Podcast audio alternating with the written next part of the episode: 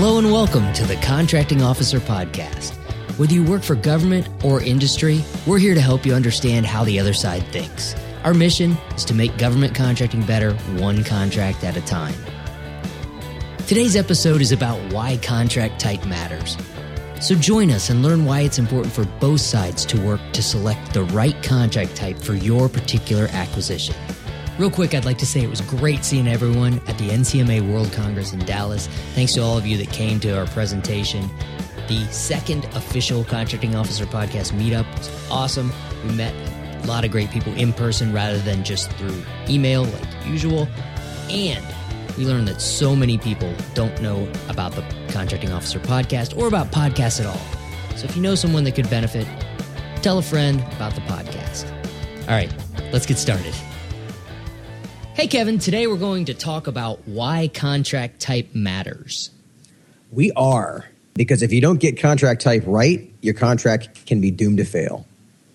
Before we talk about why this is so important and why government and industry should care about this, let's give a little bit of background on the basics of contract types. Now, we did this in podcast nine where we got into cost contracts versus fixed price contracts. But as a refresher, on one extreme, there's firm fixed price contracts where the contractor has full responsibility for the performance costs and how much profit or, or loss they make. So this is all the way on one end of the extreme. I will sell you this box for $10, period. Cost reimbursement contracts are on the other end of the extreme where the contractor doesn't bear the responsibility for the final cost. I mean, of course, they bear responsibility, but the government pays all of the contractor's allowable costs, and the allowable cost is a FAR term, means something specific. But That's a whole other podcast. exactly. So up front, the government and the contractor agree on what they estimate the total cost will be and put a ceiling on it that that if you're not done by then, everyone has to reassess where you're at. A firm fixed price is the best use of the, the basic profit motive. And the FAR actually says FFP, firm fixed price, shall be used when the risk involved is minimal or predictable. So this is the preferred method of contracting. Cost type contracts are used when there's too many unknowns to decide on a firm price. So when you're buying commercial items via FAR Part 12, fixed price is used. If you want to buy something that's out of a catalog, you buy at fixed price when the requirement is very well defined and the government and the industry can agree this is exactly what we're going to do, good use of fixed price. When the needs or the industry are mature, this isn't a research and development type of thing, great time for fixed price. Fixed price should be the preferred contract type when possible. On the other hand, cost reimbursement contracts are used when that requirement is not clear clear enough to allow for a firm fixed price contract. You can't actually estimate the cost well enough to, to say I'm comfortable as the industry, I'm comfortable telling you right now what I can deliver this to you for. Something else to keep in mind here is that cost reimbursable is not as preferred, right? So that means that the contracting officer has to document the rationale for using a cost type contract and at certain levels even has to get that rationale approved. And this is in FAR Part 7.1 if you want to go look it up. Yeah, you have to document it because this is the thinking part of the job. And the this is in the FAR, FAR 16.103A. There's our FAR reference for the day.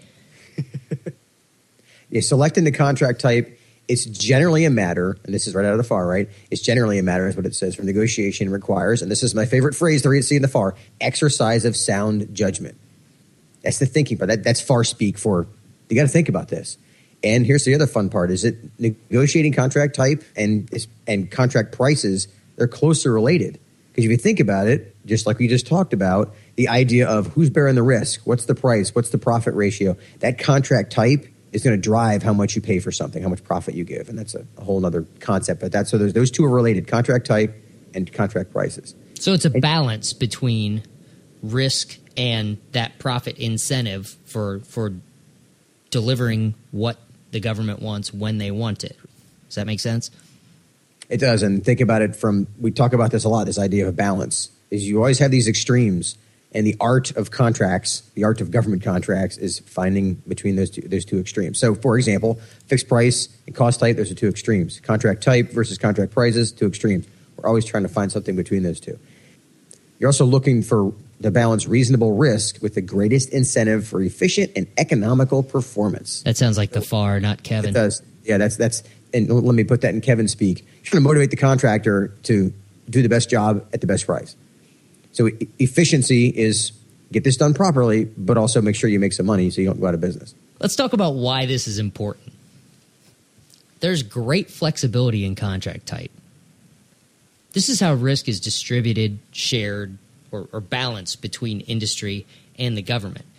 It's also how you're going to have to manage the contract. Different contract types require different levels of cooperation, collaboration, handholding, reporting. So keep in mind that if you have improper or less than optimal, is probably another way to say it, contract types, then you risk having program performance issues regardless of the technical risk of the contract. Right. Everybody so gets wrapped up in all the it if it should be easier and they get wrapped up in all of all of the reporting requirements in a cost type contract, they didn't need it. They've taken their eye off the ball of the technical performance. So it's very easy for the contract type to make something that could be simple complex. And we're all shooting for simplicity as much as we can because it is government contracts after all. simplicity. we're, we're, seeking it. We're, we're, we're seeking for it. We're just not going to find it very often. Let's talk about why the government should care about contract type so much. So the contract type is the foundation. It's the structure on which this program, this acquisition, and the results, the success are are built. Yeah, it's a, it's a foundation of your building, right? An example I had it was a contract. That was, everything in the contract was firm fixed price except for the travel CLINs. As a result, that made the entire contract effectively fall under cost rules, which means now this small business has the defense contract audit agency show up at their, well, not show up, they email up to their office. it's not like a surprise. It's not yeah, like Publishers the, Clearinghouse knocking on the door. I'm bringing you an award. No, it's not something like that. It creates a whole lot more complexity because that one contract CLIN was cost type. So if you would have stuck with having everything fixed price except for travel, that can haunt you during the whole performance of the contract because then you have to think about incremental funding of the travel CLIN instead of just having the contract man- contractor manage how much travel they have. So this is like the shadow of your past, the shadow of your bad decision on contract type can haunt you during performance of the contract. Say I have a fixed price contract where I know exactly how to deliver what the customer wants. And the customer, the government, says, oh, wait, I want you to change this and connect it to something else that you've never connected this to before. So suddenly there's risk in my contract. I used to know how to do it. Now I'm not so sure.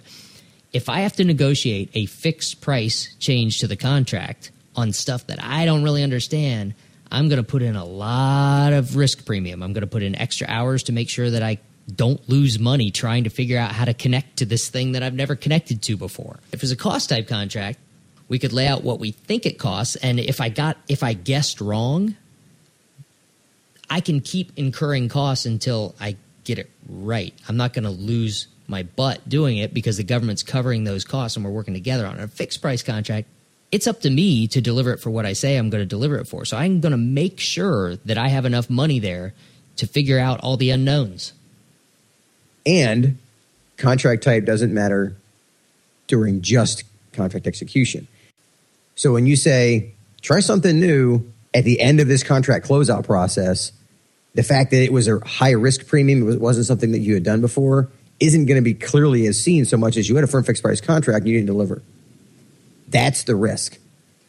For those of you who have any cost type contracts, you realize that getting the final rates, getting everything completely done takes a while like a decade maybe. So that, yeah, seriously. So that the decision to use a cost type contract that create you know it's like the, you're throwing a rock in the pond again. The ripple effect of that could last a while. So just be thinking about that. That doesn't mean this doesn't necessarily make sense. It's just these are the kind of things that why government cares is that when you when you pick a certain contract type, it it may be you may be retired before it actually closes. yeah, I mean fixed so, price okay, did we get what we asked for? Is it delivered? Yep. Did the contractor get paid? Yep. All right, done. Boop, boop, boop, Hands clean. Yes. Cost type contract. It's going back years later and saying, okay, exactly how much did it cost them after all the rate adjustments and everything are done? Uh, don't make me talk about closeout. next, next, next. Next, the best contracting officers examine all the options and then they craft the perfect fit amongst the contract types that are available. The perfect fit for that acquisition. And again, this is the thinking part of the job, and you're balancing between all the different options. And here's the other big takeaway here: is that get feedback from industry. The idea is the contracting officer and the, and the customer and everybody should be discussing this ahead of time. And we can you know, go on about how FAR part seven makes a big deal about this. But common sense says this is if you're asking me as the, as the contractor after the RFP comes out, dude, this is cost type. I'm thinking, well, it, it, I could have done this firm fixed price, or, or, the other way around. I'm not willing to do this as a firm fixed price. Let's talk about this yeah, ahead of time. Speak up, industry. If if the government, if you think the government's getting the contract type wrong for what's being acquired, let them know during industry day. Let them know during the draft RFP process. This matters. And, and this this matters. I would foot stomp the whole RFI all day long. Is if I know I've talked to a couple of contracting officers that aren't in the habit of doing RFIs. They might do a draft RFP, or they might go RFI to, to, to straight to um, RFP.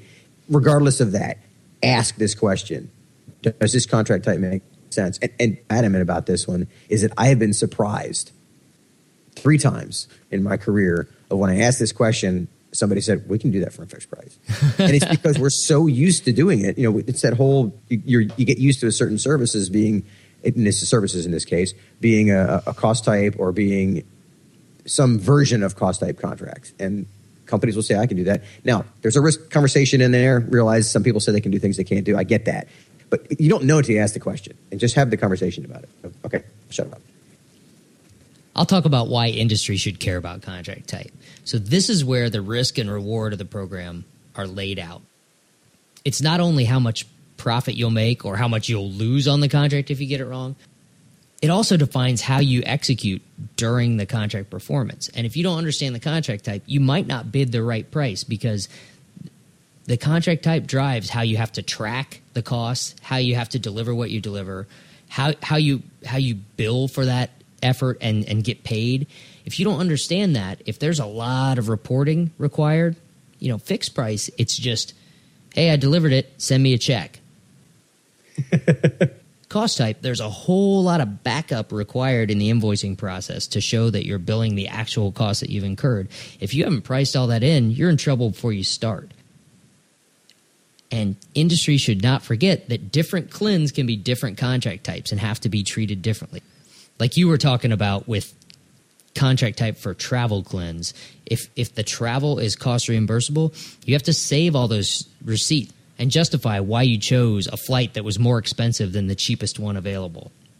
And for more information on how the contract type can be different for each CLIN go back and listen to podcast number 35 we get into the weeds on that.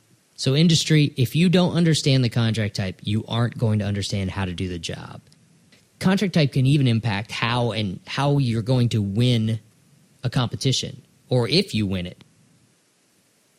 If you don't understand the contract type, if if you are bidding a like a fixed price contract and you've built in the risk premium that you need considering that you have to deliver for the price you're proposing and you've put in profit based on that contract type if it's actually a cost type contract and everyone else has priced it knowing that the government's going to cover their costs regardless of the ups and downs, they're going to be a lower price than you probably, and you're not going to win.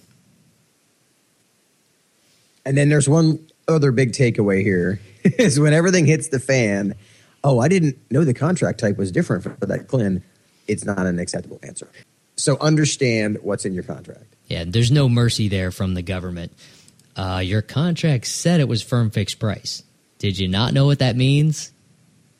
To wrap this up, the contract type should be a mutual decision between government and industry. You have to understand all of the contract types that are available, and if you're industry, you can help influence why the government chose chooses the contract type that they they choose for that particular acquisition. If you don't spend some time picking the right contract type, it will haunt you. It's how the government industry get the best solution, and then as we talked about, it drives the execution process and it, and it, the shadow of the past, all that kind of stuff. But you, this is one of those foundational things. This again, I go back to this is the foundation of the house you're building. We can talk about how CLINs fit in now. All these, all these other pieces fit together, but the big piece is the, the contract type is a foundational piece that if you get it, cool. but if you don't understand, you got risk you don't even know about yet. Okay, thanks for joining us today. Remember, our mission is to make government contracts better one contract at a time. So if you're out walking your dog listening to this on your phone, text a friend and tell them about the podcast. Don't forget to email us your topics. Go to contractingofficerpodcast.com, hit the contact button, and tell us what you want to hear about. And if you need help with the government market, you can join the Skyway Connection community to get that direct support. Go to skywayacquisition.com slash connect, and you can use the promo code podcast to try the community for free for two weeks.